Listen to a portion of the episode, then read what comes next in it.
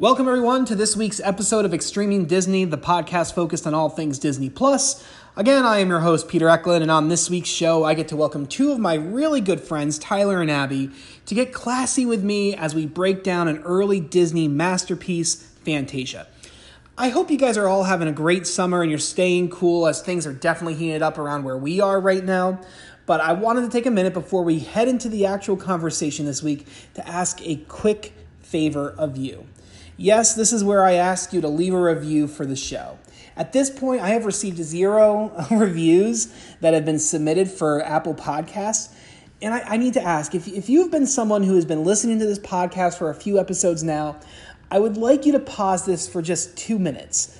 Leave a, a couple sentences and a star rating because this will help me find more listeners. Only pop, uh, popular reviewed podcasts will be at the top of the search engines if someone's looking for a show like this. And at this point, ExStreaming Disney doesn't even show up. So please take a couple minutes and help out the show. Okay, with all that, I'm going to stop badgering you guys. Let's get on to this conversation surrounding music and art together as we review Fantasia.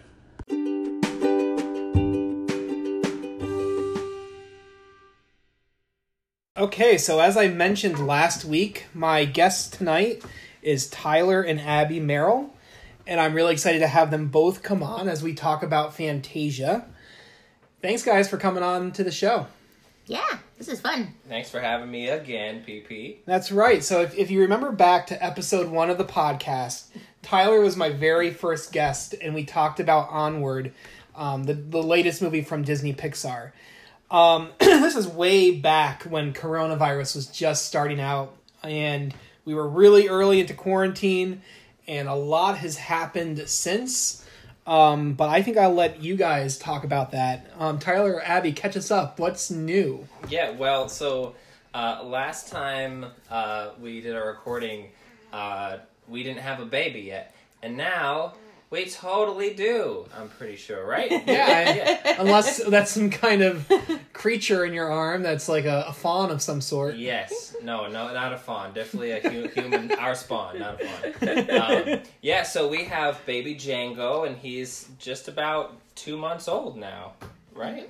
Yeah. And he's currently a feisty monkey, uh, so if you hear him making noise, it's because he's excited or hard to please. But he's been really good and really healthy. Mm-hmm. Abby's been really good and healthy. It's been really interesting to kind of learn the ropes of parenting and try to figure out what a baby wants with only crying as a prompt. So, it's, it's, what do you think, Abby? I think it's fun, yeah. and uh, he definitely enjoyed watching Fantasia with us. So, did he respond negatively to any of the um, we'll get his review. Okay, so I mean, there are some things he definitely slept through, and there is definitely some things that woke him up spontaneously, which I was like, no, no, and he's like, oh, and we'll, we'll I'll, I'll tell you at the parts when we get when we get to him, but uh, yeah, but it seemed like for the most part he would sleep and then he'd wake up and he'd be like listening and looking at the TV in the direction of the TV and like, huh huh, what's going on over there? He seemed like he was having a good time. Okay. How is he responding to music? Because Fantasia is like all about the music. Sure. Um, I don't know. I don't know that he's really like, I don't know. I, so I, when he's having a hard time at nighttime, um, I sing to him a lot. Um, and I sing to him a lot of like 2003 emo alternative music, oh, just a cappella, and he falls right asleep. So um, I think music generally like brings him like calm and peace. Um, but I think when he was listening to Fantasia, there were times where it did not bring him peace at all, which is different. It was really cool to see him respond in different ways, but but I don't know if he's really had any other responses otherwise. What do you think? I think he likes music in general. He definitely doesn't like the quiet, so he's learning which types true. of noises he mm. appreciates. That's interesting. That's true. um, so anything else that you guys want to talk about as far as things that are new during Corona? Anything you've been watching? Anything you've been doing? Um, other than taking care of this little thing over here. yeah. Um, That's been pretty much a whole life. He's very uh, time absorbent. true. But I feel like there are some moments where we do get like a quick chance. I've been I'm like really big into like painting Dungeons and Dragons miniatures, um, which is a really relaxing thing. Um, So I've been doing that quite a bit. I'm finally back to work, which is nice. Um, So now I'm I'm going to work, and Abby's been watching Django while she's on her maternity leave and stuff. Um, but in terms of watching, I've been watching a lot of uh, like doesn't matter, doesn't have to be Disney Plus, right? No, absolutely. Um, I've been watching Card Captors on Netflix, which is so bizarre and uh, and it's it's fun to watch it in its entirety. And I've been normally just watching it when Django is up late and I'm trying to get him to sleep. Card Captors is our like, you know, try to go back to sleep show. So Mm-hmm. Abby, you loving card captors? Nope. I've been watching Fear the Walking Dead, which is twice as terrifying during coronavirus because no kidding, yes. it starts out in a very similar fashion. Oh man, yeah, don't don't watch that and The Handmaid's Tale around this time. Doing double features back to back, it must be really disconcerting. But all right, well, you know, honestly, we got we got quite a bit to talk about with Fantasia. Um, I got a little bit of a write up here, and then I'll kind of turn over to you guys since you guys, tur- you know, you're the ones who picked what we were going to talk about. I want to hear why you guys picked this movie as the guest stars for this week. So, just a few things I wanted to say. Fantasia is the third full length animated movie from the Walt Disney Company. It is named after the groundbreaking sound system that was used to record the soundtrack called Fantasound. It came out at the start of World War II in 1940, and that is 80 years ago. It's celebrating its 80 year anniversary this year. Crazy. It won two honorary Oscars for its achievement in creation of a new form of visualization with music, and as well as its advancement for using sound in movies. It is the longest animated movie, clocking in at just over two hours long. It is the 23rd highest grossing movie of all time, but it didn't get to see that profit at the time when it came out due to World War II. It is made up of eight different animated segments, all set to classical classical music, and it's brought to us by the Philadelphia Orchestra, composed by Leopold. Oh gosh, all these names are going to be tough. Stokowski, and hosted by music critic and composer Deems Taylor. Okay, so after that little background, um, I want to hear from you two. Give me your general general thoughts and why did you pick Fantasia to be the movie that we would cover for the podcast yes. this week? So, um, because I know you had asked, you wanted to do one with both Abby and I. And I'm like, you know, so Abby is this incredibly talented artist. Like, seems like no matter what medium she uses, she's like good with painting and drawing and you know ceramics and all that type of stuff. And me, I'm the musician, um, and you know I generally have an appreciation for all different genres, and so it just seemed natural that this was like the marriage of like art and music together. And so Abby would, I thought Abby would have some really cool perspectives as an artist, and uh, me also as a musician, and uh, you know.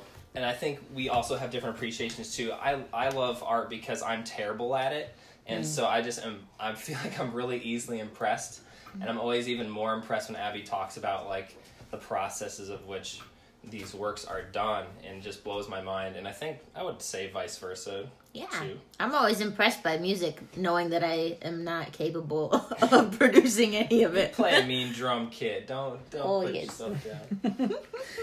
Okay, yeah, so this is like a like you said, a marriage between you two, the art and the music, and that's really what Fantasia is. So let's let's do this. What I want to do is I want us to break down and go through each segment pretty much. And then um as we go through we'll kind of give our rankings and we'll kind of put them on our own personal ranking list of where we would place it um, for each of us. So as we kind of go through the movie, we'll put each of these segments into that, and then we will figure out the podcast's official list of the ranking of the uh, the segments of Fantasia Cool. using e- the three of us. Sound good? Yes, definitely. Okay, so what I'd like to do, let me first ask you guys this. Um, is this movie for kids? That oh, that's a really good question because as we were watching it, there are a ton of times where I'm like, ooh, especially especially towards the end. Um, I mean, I would I would uh, have parents use their own discretion and watch it first before they decide if they want to let their kids watch it because there's some scary imagery. Um, and uh, I, I know I watched it when I was a little kid and it didn't really disturb me so much, but I know of other people and other kids who have been scared by some of the images that they see. Um, so yeah, I, I would say it's definitely. I would almost want to say it's like a like a PG thirteen kind of thing. Yeah, it's it's weird. Um, I don't know, Abby. You go ahead. I honestly wasn't allowed to watch this as a kid, and I held a lot of resentment for that for a long time until I saw it as an adult and then realized, yeah, I'm not sure if I'm going to let my kid watch this until he's, you know, getting up there a little bit and can understand what's happening in some of these because the music combined with the artwork in some of them can be pretty creepy and kind Yeah. of nightmarish. Yeah, absolutely. I, re- I remember when I was a kid, when I first saw this, I was like, oh, sweet, Disney. It was like in my aunt's cupboard. Mm-hmm. And so I was like, let me put this on. And I was just like, first of all, as a kid, I didn't appreciate it as much as I do now. Because I was just like, where's the story? Where are the characters? yeah. Where's the dialogue? You know? And then there were parts where I think after the hippos and the crocodiles, mm-hmm. I turned it off. I think maybe my parents wanted me to turn it my mom maybe or somebody or my aunt, grandmother wanted me to turn it off at that point and I remember when I first saw that last segment and we'll get to that, I was like terrified as a kid. Okay, so um anything you guys want to say just apart from the segments like we have the the musicians that we see there and the host and the orchestra and um, one thing that I found out is that though the recording is the Philadelphia Orchestra, the the the musicians that we see throughout the the movie are actually just they're not those musicians. They're, They're just there to be. stand-ins. I see. That So- makes. I mean, that makes sense. I'm sure they didn't have the tech to just record them right then and there. I'm sure. Yeah. And in general, about the whole movie, I did some research on how um, the animations were created and things like that. Because back in the 1940s, they had a lot less technology than we do nowadays. And it's really fascinating to learn that um, just the amount of work that went into a fil- like a whole film feature this length. Yeah. So just as like a quick snippet of it, um, most of the eight segments have a background painting that, for the most part, doesn't move. Um, and even just the painting itself is magnificent. Would have taken me, you know, a couple weeks. and uh, then on top of the painting, which does occasionally twist and turn throughout the segment, um, each character that is moving on the painting is a totally separate piece where um, each character usually has about 24 cels per second to make it look like it's moving in animation. Um, meaning that there were 24 pictures drawn every second that you're watching on the screen. So 24 pictures drawn, and then those pictures were all painted onto a transparent film and kind of moved around on the painting so it looked like they were moving across the painting, which is really fascinating. Each cel, so I was saying there's about 24 cels per second. Each cel, just to draw one cell, takes about three hours. Crazy. So I was just in awe of how many people it took to make this picture in general. They wrote down just about a thousand artists were used, and then they used up their entire budget to make this movie, which it Yeah. came out amazing. So Yeah. I'm glad we're still watching it today. All right. Um. Any other thoughts, kind of about the the music at the start, the musicians, TT? Um, I mean, I always, I always loved when I was a kid, like seeing the long shadows of like people entering the stage, and they do this fun thing where they light up the instruments as people are playing them. That always caught my eye as a kid because, I mean, if a kid is at any other concert like this, they'd be bored out of their mind. But like in a situation like this, it's a little bit more interesting because of the changing of the lighting and it's I don't know, it just seems more more attractive to the eye. And I always remembered that when I was a kid. Well, let's let's get into it. You were kind of going into it a little bit here, TT, when the first piece, um, Toccata and Fugue. Fugue in D minor by Bach. Yes. Um, do you want to? Maybe what we can do is each just go around as we hit each segment, just kind of say our piece. Yeah. Do you want to start us off? Sure. Yeah. So I I um, had a great time looking up just like the history, like a small little blip of the history of like each of these pieces. Um, and so with this particular one, um, they first of all they were, weren't entirely sure when this piece was written, just because. Um, uh, I mean, they, they. I think the only reason this piece even exists is because there's some random copy just found, just one random copy found of this that was copied by one of um, Bach's students, and so this piece almost, which uh, is one of his most famous pieces, almost never even got heard after you know after I don't know fifty years after he died or something. Um, and so they they're guessing maybe around like 1704 perhaps when he was like a teenager, which is mind blowing. Um, but uh, this piece was originally written for the organ, actually, and nowadays it's been rearranged for orchestras and pianos and all different types of arrangements. But um, but as far as the the um, music goes, it's very uh, and for people who uh, might not understand toccata and fugue by its name. Um, at least the part of ba da da da da da da. Already, you're like thinking of like Dracula Yeah. and like all that type of stuff. Um, You're going to be doing that a lot during this podcast, just so you know. A lot of the mu- we're going to have to have be reminded. I'll scat every piece in its entirety. I'm sorry and not sorry, everyone. Um, but it's really fun. It's really fast, and it's also because it's in mi- on a minor key, very dark sounding. Um, and it's also a really challenging piece to play too, uh, just for any even a virtuoso. It's a really tricky piece to play. Um, but yeah, I definitely like this song. Uh, Personally, I, li- I like this song a whole lot, and I really wish I could play it well, but someday. But yeah, I thought this one was interesting, um, especially because my first instinct was correct that abstract art was not popular at the time that this movie came out. So, like, just random shapes and mm-hmm. colors and things moving across the screen was a really risky move by Disney to number one, do it at all and hope that people would pay to watch their movie. And then number two, they made it the first thing in the movie. Right. That was the thing that got me. Go on, keep going, keep going.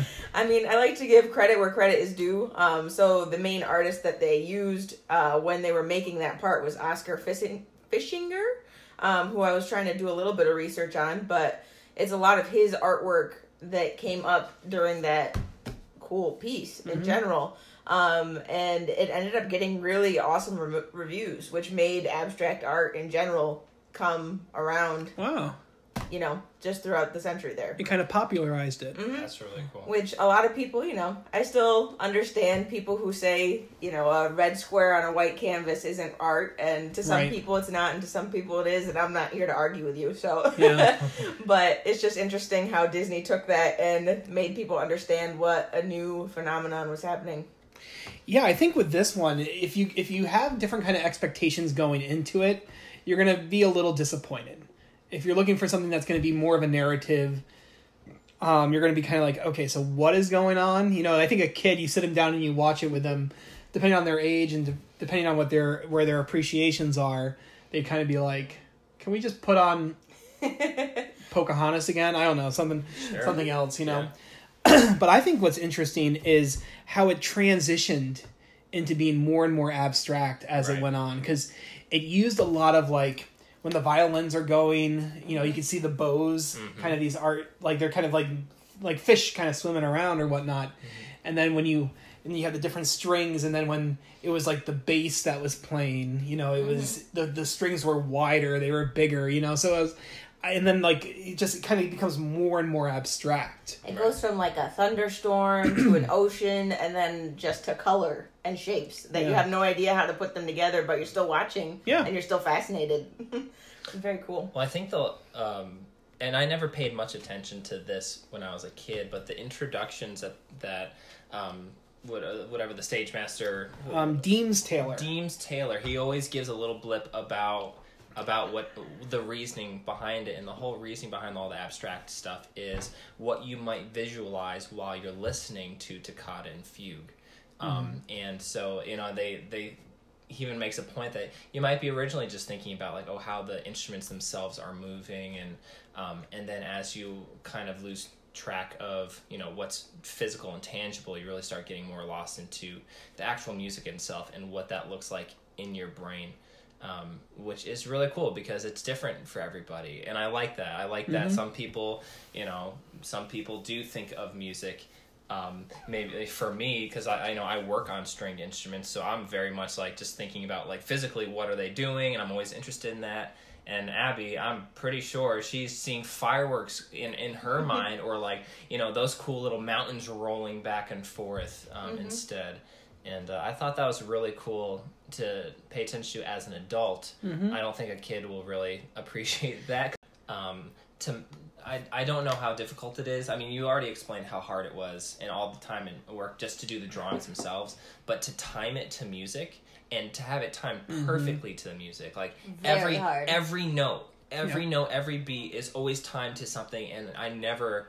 I was trying to be really critical to to see if there was like mm, nah, How quite tight it or loose and it it, was so tight and so like that kind of mastery of um, marrying our art to the music in such a stage where things were so new is incredible. Yeah. Mm-hmm. super mind-blowing i thought. And off of that, let me because I that's where I noticed that the most is in the Nutcracker Suite, which is the second segment, and I think that's one of my favorites in this whole movie because and you, and you see as the fairies are going around and they just tap their feet on a flower or they hit their wand on a different thing on on the beat of a note, and I'm like, it that's where it's so tight, Yeah. and that's where that's where I love it so much. I think I think this is the most beautiful.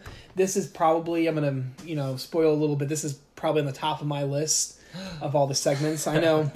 um, I love the fairies. I love the winter fairies mostly with um the ice skating and just that that movement of the Nutcracker. I think is is one of my favorite pieces. yeah You know, so la- da- da- da- da- da, that part when they're they're ice skating around, I think is awesome.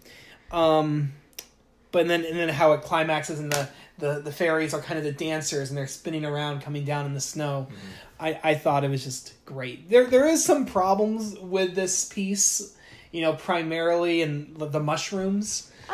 I mushrooms. They're a little What's the culturally a little culturally insensitive Oh, a that's- little that's bit. fair okay. Fair enough. but they are extremely cute. you know i never even thought about it in a you know That's i just true, I i just always only thought of them as i didn't look God, I guess I saw as a kid. I always just say, "Yeah, mushrooms. Nothing more to look into there." But yeah, I guess I could see it if they just change their eyes a little bit, you know what I mean? That's like a yeah. good point. they they would not. It wouldn't be as insensitive. It wouldn't be you know like oh this is clearly what they're doing. But I think the the little one is the cutest as he's kind of going through, and then you know to a lesser extent as far as um, insensitivities go, the Russian dancing flowers I thought are always cool with a well, and that's the part that woke Django up because uh, it goes to this very beautiful stillness, and then all of a sudden and Django's like, "Ugh," all his all, all his limbs just flailed, and I look over and in slow mo, I'm like, no. Um, but he- I don't think he actually like stirred. You know, he didn't go. He was just like, "Oh, what the? Oh, oh, wow. Okay, back to sleep for me." Well, something that I did find super, super cool uh, was so it's called the Nutcracker Suite, Mm-hmm. but the whole artistry behind it is based on nature. They Yeah. tried to take it away from the play The Nutcracker. right. Um, but they did want to pay some homage to the play, so the actual fairies in the clip are dancing to the specific songs and the d- specific dances that are in the Nutcracker. Okay. So the Nice. Russian dance and the Chinese dance and the, the sugar plum fairy dance and the Arabian dance. So now that I think about it, I wonder if the mushrooms were part of the Oh, Chinese dance. Not trying to be. they yeah. weren't necessarily thinking about it as being culturally insensitive. They were trying to do the best they could, but at the time it didn't quite make it to par.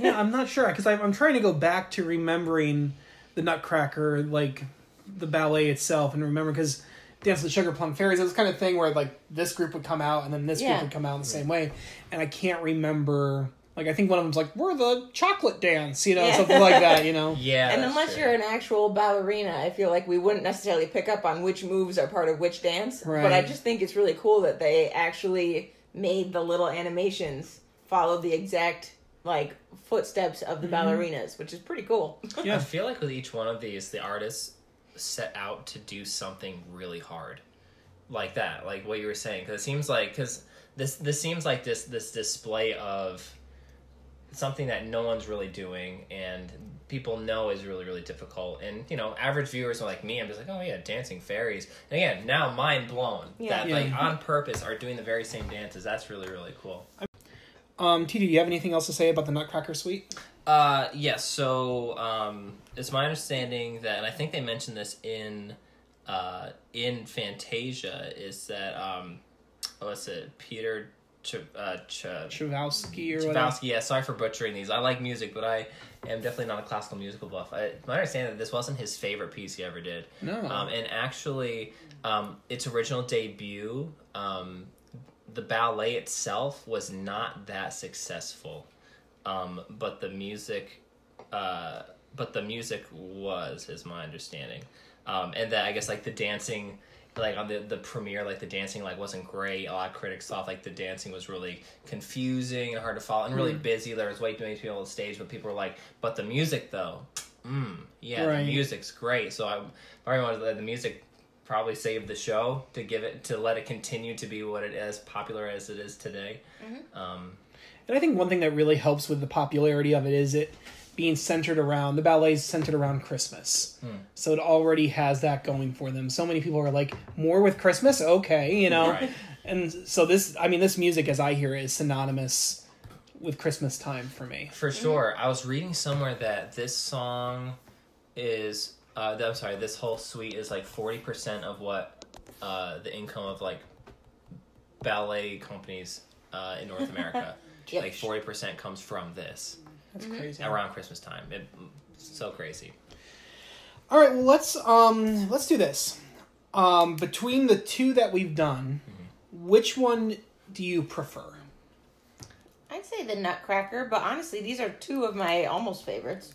but Nutcracker definitely. Uh, yeah, this one's a tough call because I like Toccata and Fugue as a piece specifically.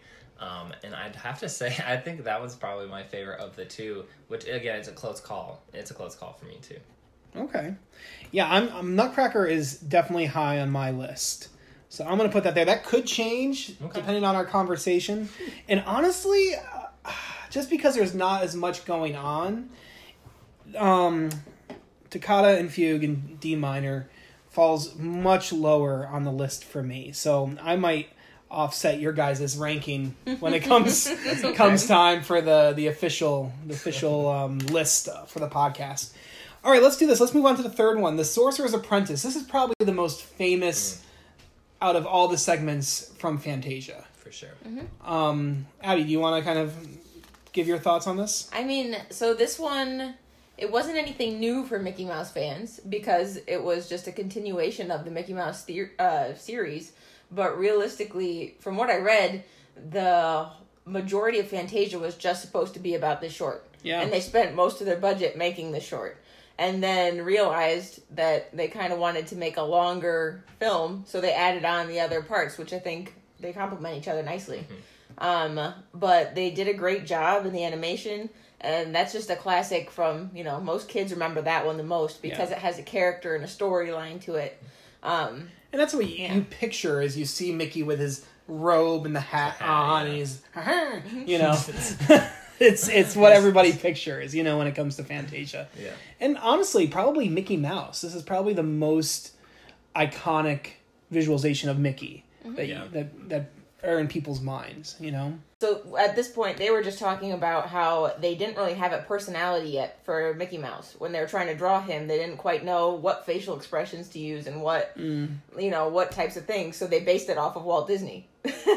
Yeah. and they they didn't even tell him until it was over that they, you know, some of like the eyebrow raises and things like that. That Okay. they kind of based it off of him That's so as funny. his goofy character when he was walking around the set and things like that. Just when they had a gap and they didn't know what a human would do, they would watch him. And his reactions so and funny. responses. It's like, hmm, I like this, but I don't know why. And then the, the one tip of the hat that they did to him at the end was that when the sorcerer himself at the end kind of catches Mickey and he's in trouble, and then he kind of, you know, lets it go and raises his eyebrow. They said that exact face, they literally drew that to look like Walt Wow. Disney's face, just as a homage to the person who made this possible.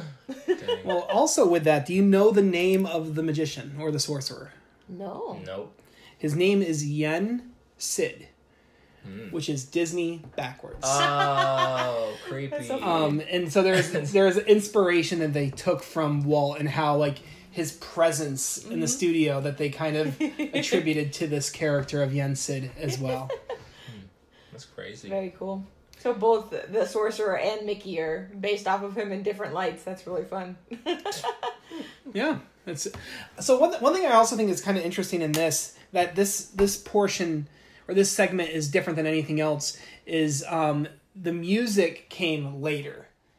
They said that they had the story and the animation first, and then they came up with the music. So for the movie, so it wasn't the opposite where you had a composer who wrote something and then this came up. This is one of the things that the narrator said. So I thought that was kind of cool. I think that was interesting. That is really interesting, and that just reminds me of like, because there's a lot of ways you can write music. Um, when I when I used to first write, I would write music first and add lyrics later to just make it work, and then later on I'd write words first and then do music afterwards. So it's really interesting to. It seems like with a lot of these pieces, the music was there 1st and then this is the opposite. Yeah. Very cool. Very cool. Um, anything else you guys want to talk about with the Sorcerer's Apprentice? Uh, no, not me. it's really well done. Yeah. Like it's it's kind of the highlight of the movie, but it you know there's not a whole lot to say because it's just great. Yeah. Right. Well, then um, let's let's put it on the, our lists. Um, oh, Tyler, you had um, I didn't write that down. Hold on. You had Nut below, Nutcracker below that one. That's right. Okay, so where would you where would you put the Sorcerer's Apprentice? Hmm. Okay, so I would probably have to put this one uh, just one notch below um, the Nutcracker. I would say it's it's classic, but it's not my absolute favorite. Okay, and Abby. I'm gonna say put it down below mine too. So in between um, Nutcracker and No, below both. okay, Just from an artistic perspective, they did a fantastic job, but I have reasons to appreciate the other ones. yeah, I think this is so iconic that you know this is a little bit higher on my probably on my list. Um, it's below Nutcracker, but um, above the first piece. And um, I think just the imagery of even Mickey as he's on that little mountaintop when he's dreaming and he's the stars are moving, like they utilize that so much, even just like Disney World and a couple rides and whatnot. It's when there's ever kind of a montage for Disney, they always use that. They're, it's probably one of the most iconic pieces For sure. um, that's out there. All right, so let's get on to the next one. Rite of Spring. Um, this is an it, it expresses primitive life. It is um, it's all about dinosaurs and evolution, and it's it's pretty it's pretty intense at times. Um, but let's let's get into it. Who wants to kick us off? Me. Do it. so before we even start, please put that at the very top of my list. Ooh. that's without. I've been waiting to say that that's my number one. Yeah, that was always my favorite as a kid. Okay. it's dinosaurs. Yeah. and like I don't know. I feel like you know we had I had the Land Before Time, um, but Land Before Time. They though Oh. Django is not proud of my choice. I'm sorry, Bubby. I He didn't you. like the dinosaurs. He did not like the dinosaurs. They're dinosaurs. terrifying at But but that's why because they were cool. Like I loved as a kid seeing the underwater stuff. I didn't understand what I was seeing at the time, but like I just loved seeing the monsters. I thought the monsters were really cool. I loved the. Um, I wasn't scared of like the lava um, that was just like flowing and bursting out of everything and just flowing down and um, earthquakes happening. It was just so cool to watch. I love the art of it, uh, of all of it, and just the its balance of there's some sections that were just it was just chaos. It was Yeah. a time that was just uh, even I think uh, what's his name D- uh, Taylor Deems Deems Taylor Yeah, James Taylor Team Deems Taylor, James Taylor. um, was saying basically just using the words horrors and nightmarish Yeah. for this uh, for this, and I, I would have to agree. Um, but I I just I always love the the artwork in it for sure Hmm. because I like me some monsters. Yeah, I I think um I like how it utilizes horns so much more in this piece than anything. You know, when the volcanoes are going and the dinosaurs are fighting and there are some there are some things there that I really liked and it was just menacing. It was dark, it was bleak. You know, it was it was interesting. I I found it to be a little too long, but that's obviously due to the, Well, the they had a piece lot of to, music. and they had a lot you know, to cover too. yeah. You know, um, But I think the fight is awesome Mm-hmm. between the T Rex and the Stegosaurus. Um, but it's probably kind of on the lower end of mine. sure, that's the- okay. I mean, our friendship will end with this podcast. It sounds Splendid. like, and that's okay. Abby, what do you, what did you think? Am kind of with you, Peter. Of you know, I think it was very well done, and same as um, the Sorcerer's Apprentice. Like the animation was fantastic, and I think you know it says something that a lot of high school science students back you know in the 50s and 60s saw this clip as part of their like schooling because not a whole lot of people had animated dinosaurs at that point Right, that's true. you know they they were one of the first you know groups of people to make a clip that had pictures of Yeah. dinosaurs you know and we don't have any actual pictures but this was the closest a lot of people had ever seen Yeah. so uh, for that i would give them a lot of credit but for someone like me who didn't see this until later in life i've seen so many other dinosaur pictures before that that is not quite as amazing to me now Not as groundbreaking. as it would have been if i had seen it back then i think Yeah. and I do give them a lot of credit too. I was again looking at some of the techniques that they used to make this short, and they threw in a lot of old school photography techniques to make this one, which you can't take a picture of a dinosaur. So Right. they didn't do that. but towards the end, there's a lot of volcanoes and plumes of smoke and things, and they got really creative. Instead of trying to paint the smoke and the plumes realistically, they wanted to make it as real as possible. So some of the fun techniques they used were they got a tank of water and they dumped some ink and paint into it, and you can kind of imagine how ink it makes plumes when it goes oh. down. So they photographed it in slow mo, turned it upside down, and then used them as plumes of smoke. That is That's awesome. like- Incredible. Isn't that that's so awesome? That's really cool. Man, I'm learning so much. Yeah. Well, and this this opens doors for being creative. Like this is mm-hmm. the whole thing where they were s- setting out not to do something easy, but to do it because it's hard and to s- exercise their brains and creativity in different ways. That's so awesome. wow. Yeah, so they have a lot of small things like that that they used real photographs for just parts and pieces of this one, which I give them a lot of credit for. Wow. So Dang. Well, Abby, where would you want to put this on your ranking so far? Probably at the bottom, unfortunately. I think it Boo. Definitely gets. like I said, I give it credit because it did a lot of things that were the first of its time. But since I saw it, you know, 60 years later, 80 years later, it's, you know, I've seen these things before, but I'm Yeah. realizing they were the first people to do them. Okay. Yeah. Yeah. I'm kind of. I'm kind of with you. I'm with you on that one. Sorry, TT. No, that's okay. Um, so we're getting to the point, the halfway point of the of the movie. This is where they have the segment they called intermission and meet the soundtrack, Yes. which is very very small. Um, and obviously Disney Plus they cut down the intermission. At one point, the the host goes, "We're going to take a 15 minute break." Well, what's funny is I don't remember in the because I have the VHS of this. I don't remember that actually being in the VHS tape. Okay. The like now for a fifteen minute break, like, and I felt like, but maybe it was added later for or or something. I'm but sure. Well, I, just- was reading a lot that they made different versions of this. Yeah. And they cut it down from uh, several hours to 80 minutes at one point because they thought it would sell better. So maybe uh, it. different VHSs had different versions. Yeah. probably. Because that was also a common thing when you had a movie that was long during the 40s. You know, there they would have an intermission built in, so that was common as far as film in general around that time. I remember Gone with the Wind had a big intermission scene, and you would ha- have the tree and the house and whatnot, and everyone would have the timer going down. Um, but yeah, this is this is a little bit different. So we got a little short segment. I think the the little jazz improv at the beginning I thought was really cool because jazz was big during that time, during that era. So yeah, and then they kind of do this thing with the line coming out and it's like, let's see how music looks as far as I don't know how it sounds and how it Yeah, like the like the the- waves and whatnot. And they take some liberty with that to animate it and make it a little bit more fun. For sure. But- like, especially with like the bassoon, which I always cackled at with a kid because you know they each of the they kind of look like transients, like waveforms that you'd see if you were doing like audio recording.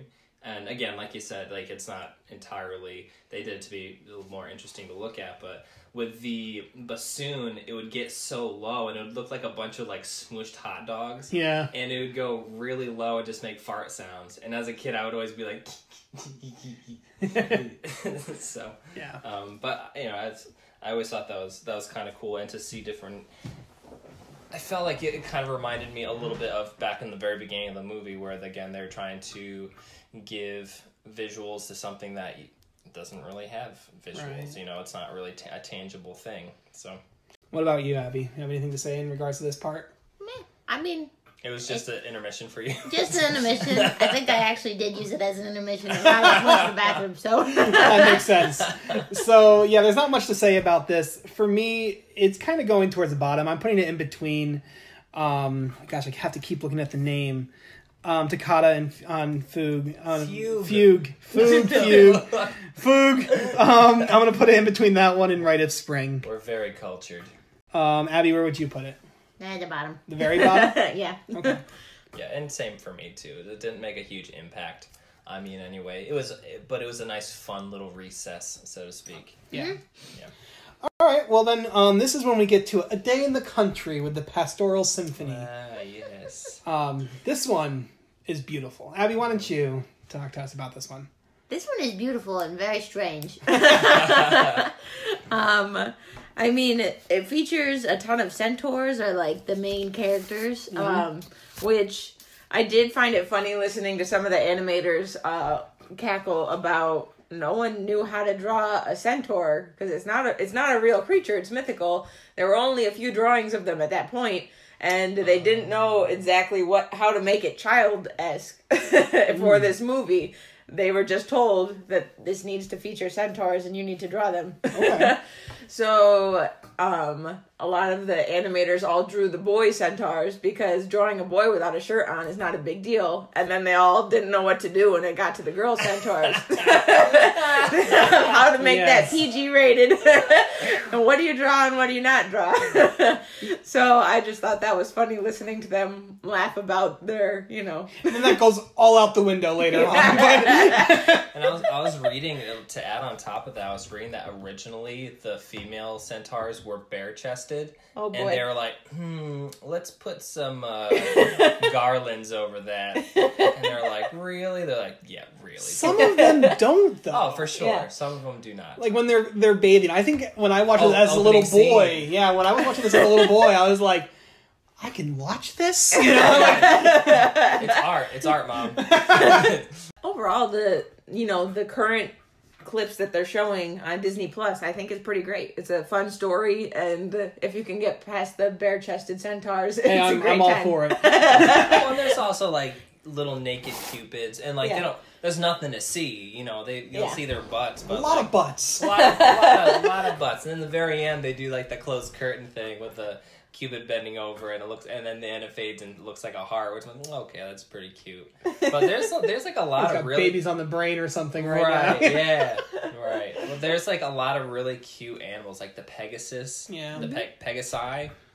Is that Sure, yeah, a no, exactly, Of that's- Pegasuses, Pegasi, I don't know, but they're very cute animals, and I, I always love the Mm-hmm. the little quick story, you know, inserted there, like the little um the black Pegasus who was trying to learn how to fly, and the mother's trying to help him along, and I don't know, it was, that was all very very cute, and Yeah. well, there's little satyrs in there too. The love stories, the Cupid's trying to get the the centaurs to fall in love together. And I love that they're pretty much the same color. Oh, you so know, you Abby know, and I. like- you're like, oh, if you're a blue centaur, you better find a blue centaur.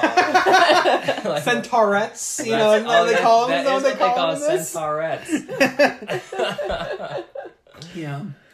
Um, I, I, one thing I thought was interesting was, you know, Zeus shows up. yeah, And one thing I thought was cool is that this Zeus, he kind of, they, you can see where Hercules later on, I think they kind of modeled Sure. him off of this Zeus because they look pretty similar to each other. yeah, for sure. I'd say so too. You know, that, that was one thing I thought was interesting. yeah uh, I mean, if we're talking about the whole Zeus thing, the lightning bolt thing always always cracked me up. One because like he's just Zeus is just messing around with um I don't know his Bacchus. name. Bacchus, yeah, the god of wine, and he's just he is toasted, you know, because well, he is the god of wine after all. But you know, they're just throwing lightning bolts on him and causing all sorts of mischief.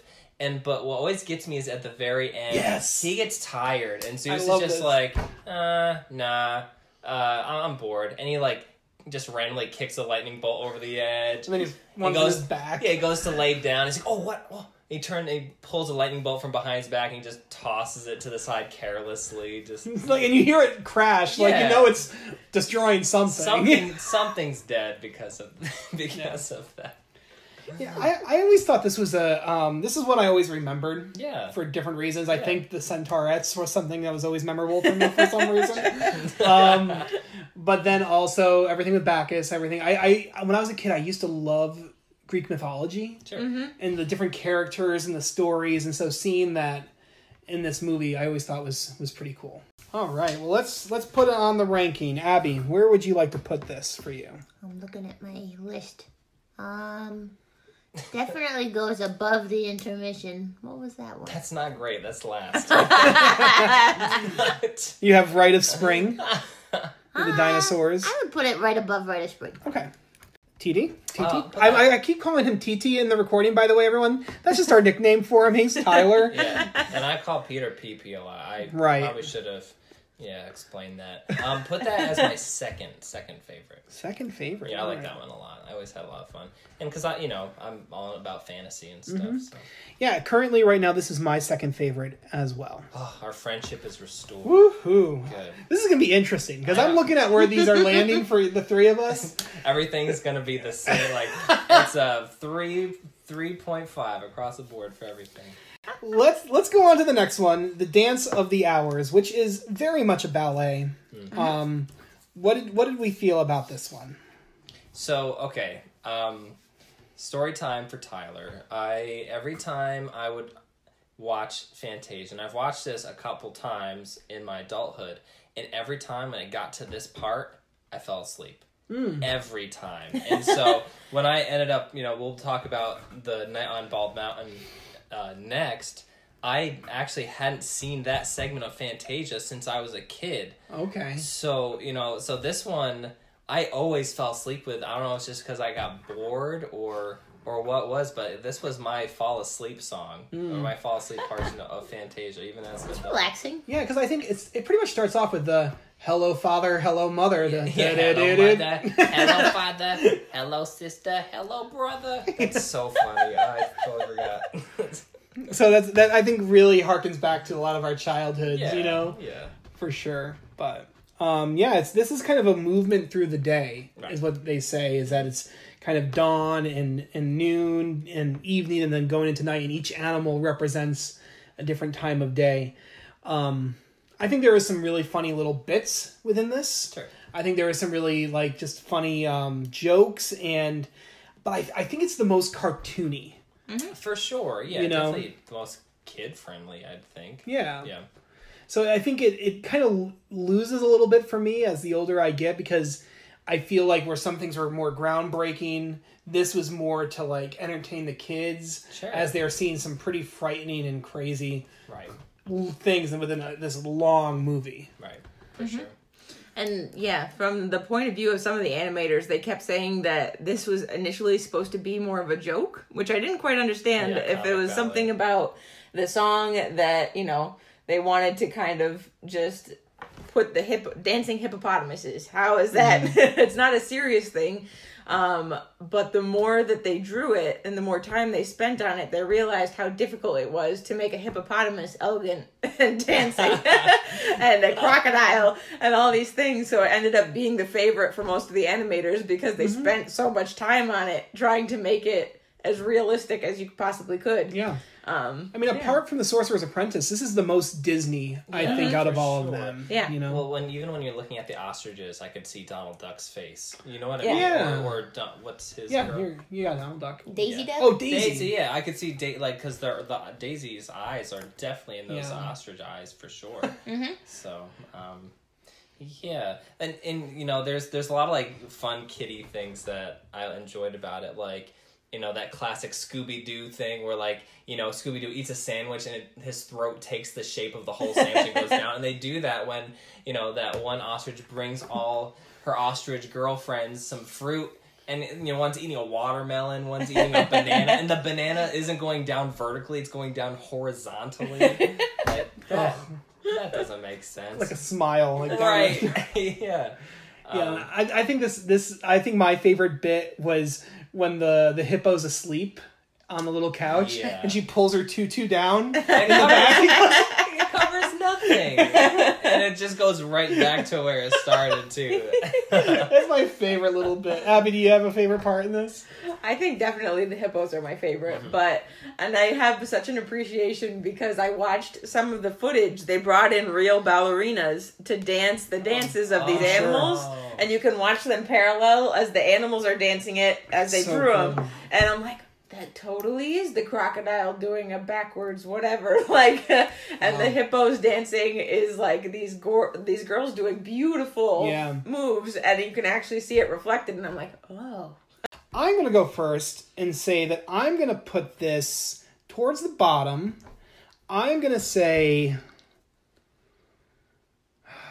TT. I think your appreciation for Rite of Spring um, escalated it a little bit more for me. Oh, I'm gonna put the Dawn of the Hours um, between um, Rite of Spring and the intermission. Okay. Sounds good. Yeah, put put me just above the intermission too for this because I literally felt this always made me fall asleep. I don't. I- Again, it might have been because I was bored or maybe I was tired. But I'm gonna put it above the Pastoral Symphony, so like right about the middle. Okay. Okay, so let's get into the last portion of this movie, The Night on Bald Mountain, Ave Maria. yeah, there you go. I said it right this time. Not Ava. so, um, where do we want to start off with this? TT, do you want to hit us off? yeah. Uh, so first of all, I want to go into a little bit of the historical aspect of it because the piece is actually really cool history wise. So it's written by a guy named Modest Mussorg- uh, in 1867, and so he wrote this as a pretty young guy. The whole theme was about like a witches' Sabbath, which is like like literally a gathering of witches. Um, and he was really proud of it. And he showed his mentor. His mentor was very disappointed in it. And he tried very hard to get this piece to be played. And in his own lifetime, it never got played. Not even once. And he wrote this as a young guy. And it wasn't after five years after he died that someone else found his music and was and uh, and he did an arrangement of it and then it became popular That's crazy. and then Fantasia put it part uh, put it in its uh, in it, the movie, and then it became even more popular. So I mean, Fantasia was only like one step away of helping it become really popular.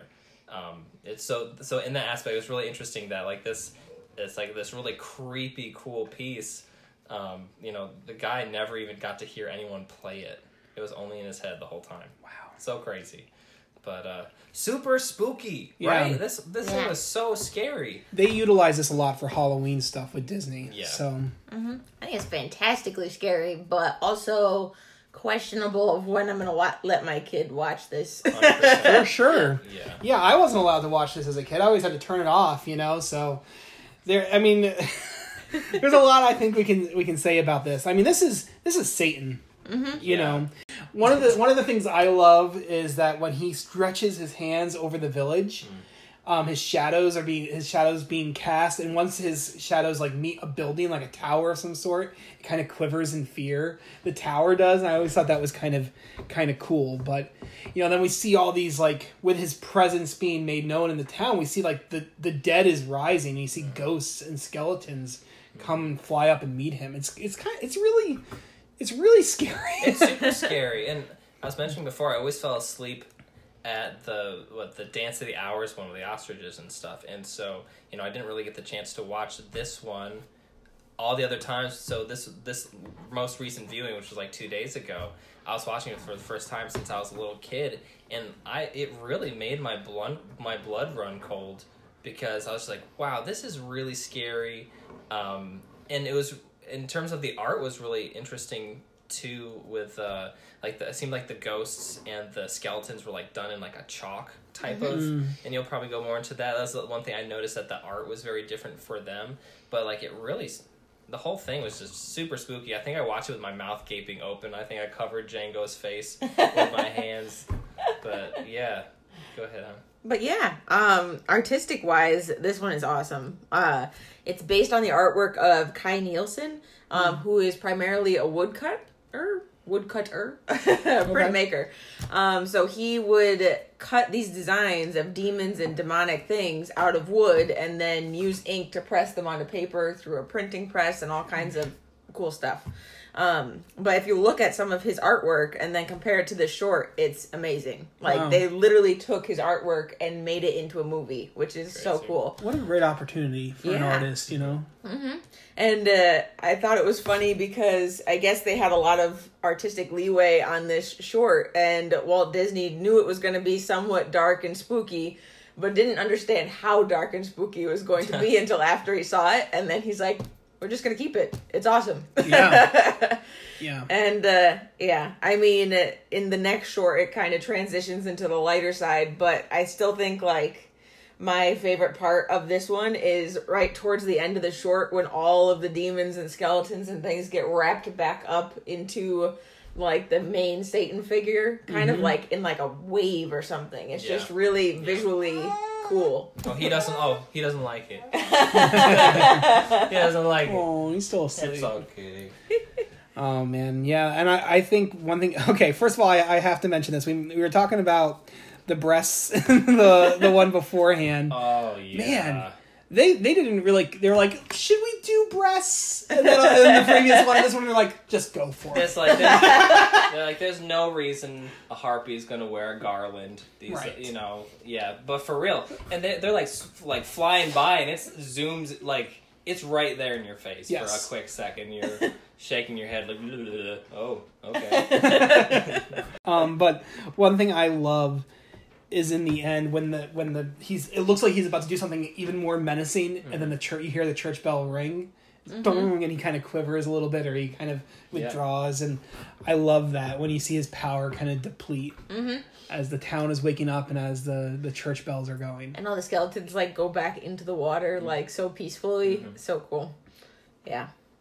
But and then i guess do you consider this the same Yeah. piece as ave maria Yeah, we will. okay because i think so awesome and it's also it blows my mind that that is also kai nielsen so the same guy who draws all the demons and all of the like evil That's demonic figures Cool. is known for drawing the opposite and the like Jeez. lighted gardens and temples and things and the lighter side of Amazing. you know Wow. like it's the same guy and they just worked together with the animator bill Tytla so Okay. he helped turn it into a movie for him but so so cool and uh i mean if it if i haven't described how this is my favorite one yet Honestly, I don't have any strong fear, feelings about um, Ave Maria, so go go into it. definitely my favorite one because I could I just wish it was painted on my wall. It's so beautiful. Number one, like without knowing anything about it, just watching like the saints with their little lights moving across in the like garden of trees is so beautiful. Mm. But after doing some research on it, it makes me love it even more, knowing that for its time, it's still considered one of the longest elaborate single shot animations. And I had to look up what that meant and try to figure it out over like a course of an hour because it was very confusing. But basically, nine men spent six days and six nights continuously doing this animation. And it was a single shot all the way through. No way. Yep, just the Ave Maria scene. Oh my god. so all of those uh, little 24 cels per second per minute and all that stuff was all strung together on the stage and basically w- like run Rotating. around in a circle for 6 days and 6 nights until it was Oh done. God. Like how cool is that? That's incredible. yeah. I can't even. I can't even. I don't even think I fully understand how like. That's what I mean. I don't even quite understand the capacity of that, but it's really cool. wow. That's so incredible, and also I always like finding like meaning in things like that. But you know, because so this whole Ave Maria thing is supposed to be you know the light aspect of of you know the really terrifying uh, piece we had just seen, and you know you know so obviously this is the the heavenly side, like the God side of it. And you said that it took what six days, and that's you know that's creation. Yeah. six days, and so that is so That's awesome. That is so cool. And at the very end, you've got that big, huge, like bright sun. Am I right? Mhm. Ah, wow. That's so cool because I was just about to say how this was like the most boring part for me. Because because we just witnessed something that was so intense. And like like I said my blood had run cold. And like part of me wishes I would well, I got to see like you know Valkyries like just destroy demons. You know what I mean? With force and you know now looking back on it now I actually have a new appreciation for just that it's like the gentleness that really mm-hmm. sends them aw- sends them all away you know mm-hmm. and that is really cool So And- cool. And when something else that's crazy about it is that it just ends. Mm-hmm. There's no closing. There, you don't see the narrator again saying, "So that was our movie." Yada yada. You don't see any end credits. The movie just ends. yeah And so that's this is such an interesting note to leave it on. Yeah. You know. I'm imagining when they were showing this way back then in the first like the first time they end it, and I'm just imagining like the silence that followed uh, from the audience, just of Yeah. what did I watch? You know, just like let, letting it all sink in, and like perhaps expecting something more, or just really letting everything just sink in of everything they watched. But Yeah. mm, that must have been a cool showing. Yeah. Yeah. Can you imagine at that day, that time, that day and age? Yeah, And We're again, we're spoiled. Where I was We gonna are say, so kids. spoiled. We are spoiled. Kids nowadays. Yeah, you. It's it's hard to imagine putting yourself in that day and time, what it was like to watch something like this, mm-hmm. and how big of it was. Because I mean, prior to this, you had little shorts that were like you know seven minutes, five minutes long that had music sequences, but nothing to this scale. right. Mm-hmm. So, all right. So I am gonna go first and, and place this. This is my second favorite. So it's gonna go right in between the Nutcracker and the Pastoral Symphony. Abby, where where would you put this? Oh, this is my favorite. The very very top. Yep. I figured. That's why I left that open. Oh dang. TT? Well, it, it was gonna go at the bottom, but I mean, I have eh, the context makes everything a lot more. Um, let's put it. Let's put it underneath the Nutcracker. Okay. Because I like it, but I still like many other parts more. Okay. So, um, I might edit this part out, the process of us deciding, and then we'll just kind of give the official list. Sure. at the very end because the process and us talking about it could take some time. All right, so with that, we have come up with our list for the podcast. This is going to be the ExStreaming Disney official ranking of the shorts within Fantasia. So, Abby, give me a little drum roll. Okay, number eight, we have intermission as on the very bottom Boo. followed by Dance of the Hours, the hippos, the crocodiles, the ostriches. Number six. This was there was a tie between um, these two, the next two, and we put Sorcerer's Apprentice as number six. So sorry, Mickey, you're towards the bottom. Oof. Number five is Toccata and Fugue in D minor. Did I say that right, TT? You did. Okay, Well good. Um, just over the halfway mark, Rite of Spring, the um, the dinosaurs and the the evolution. Sorry, homeschoolers. That is number four. Um, number three is the Pastoral Symphony, the Greek, the um, the gods, all that, and then our number two and number one. Number two went to Night on Bald Mountain with Ave Maria, and our number one is Nutcracker. I think I have that to me and Abby to thank for that. Nutcracker is my favorite. She put that down as her number two. So that is our official ranking of Fantasia. Yay. Um, guys, any final thoughts about this movie before we wrap this up? Very cool. A lot more appreciation for it after doing my research and realizing what it took to make this movie. For sure. I mean, and I think it's worth, um, yeah, looking more into just what you see at its face value, looking at the work that went into the artwork. Um, I learned so much about the composers and that that honestly a lot of these songs you know come from really dark themes almost all of them have a pretty dark theme to them um, and so it's just an interesting interesting that they chose these pieces and it worked really really good. Um, so yeah, I mean, I would definitely encourage um, anyone to watch it as long as the parents are okay with them watching and They're old enough to watch it. But yeah, super great movie. Yeah, um, for me, um, this is probably on my top ten of favorite Disney movies. You know, For taking sure. into account of all their library. Um, as far as the first five Disney movies, which is like their golden era, where you have Snow White, then Pinocchio, Fantasia, Dumbo, and Bambi, this is my favorite out of those five. Yeah. Um, I think it was groundbreaking. I feel like the the more you realize all the work that went into the synchroniz- synchronization of the music to what you're seeing on the page or on the screen is incredible and I can't even begin to think about how do you do that to that level, you know. Um so it's it's always held a high spot for me. So yeah, highly regarded amongst the people here. Fantasia. All right, so when we come back, we're going to do our news pieces, which we're going to try to do that pretty quickly, and we'll see you guys in a couple minutes.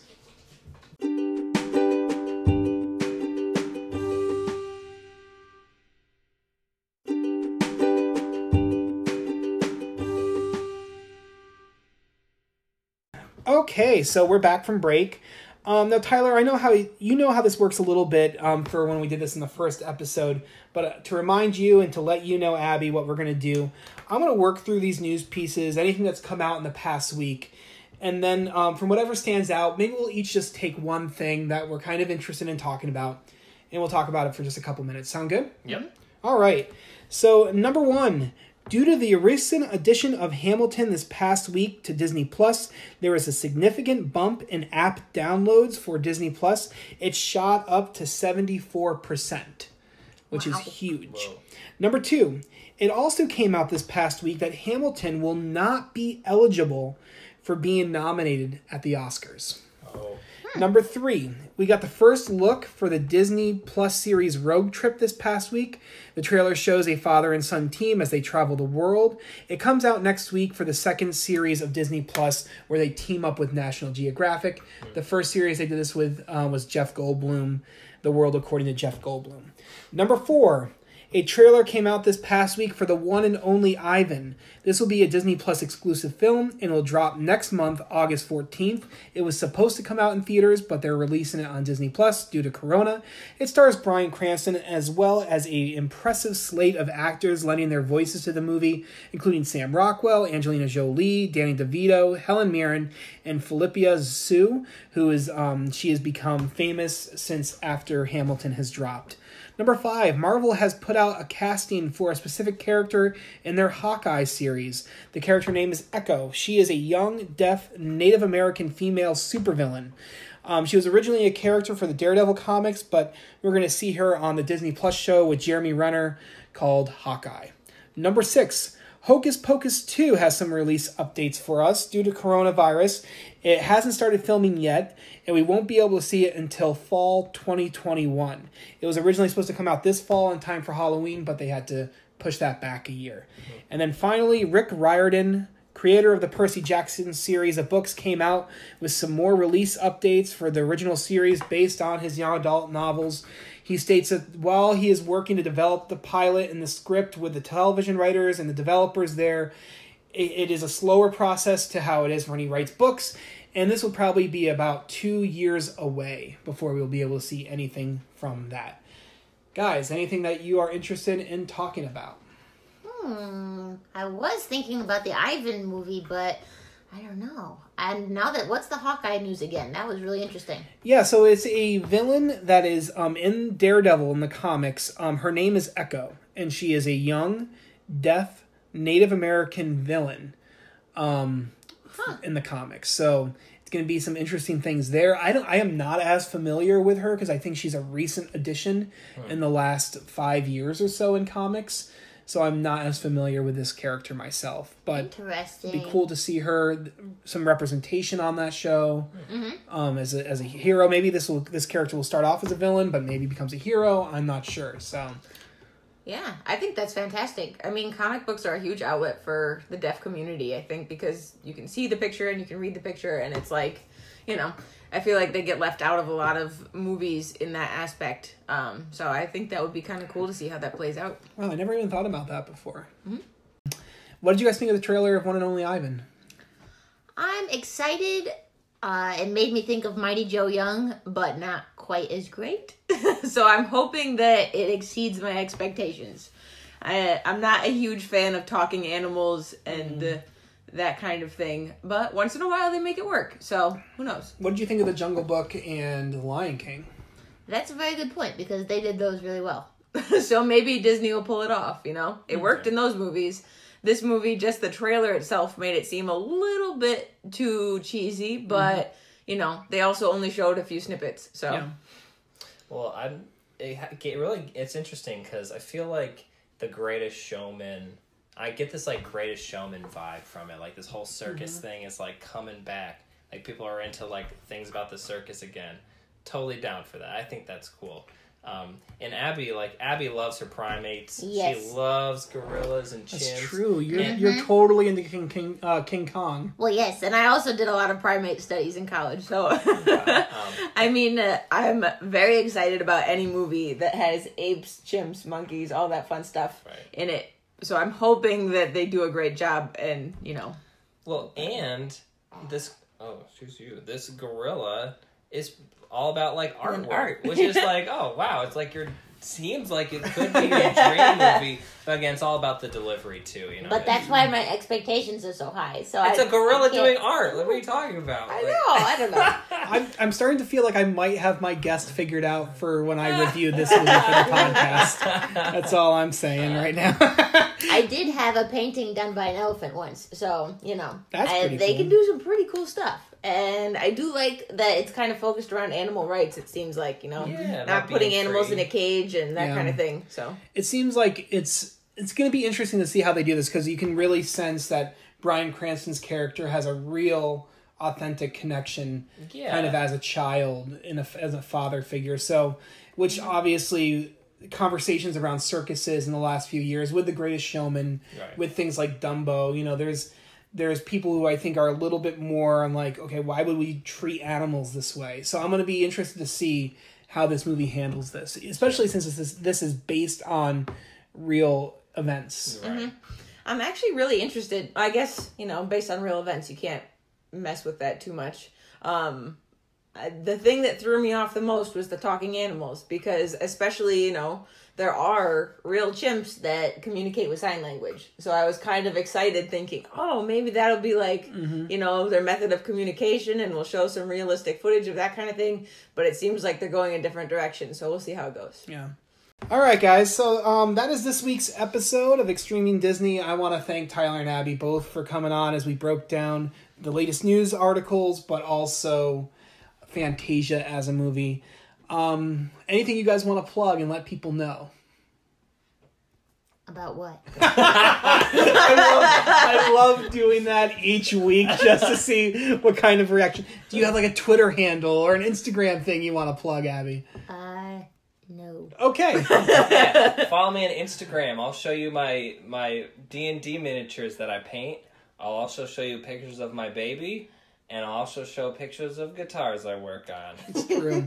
One thing I do need to plug, and I forgot to do this in the last episode of which Tyler was on, he's actually featured in every single episode of ExStreaming Disney as he wrote the opening music for the podcast. I forgot about that. So he did that as a little special favor to me.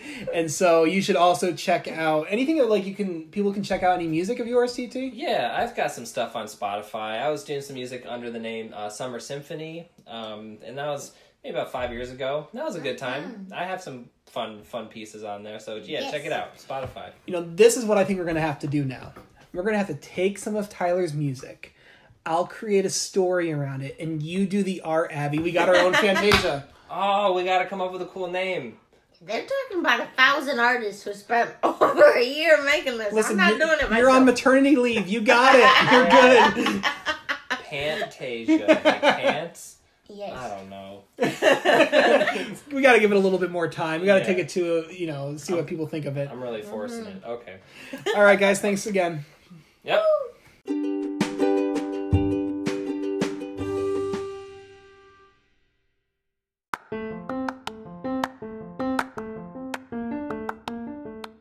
Okay, so that's this week's episode of ExStreaming Disney.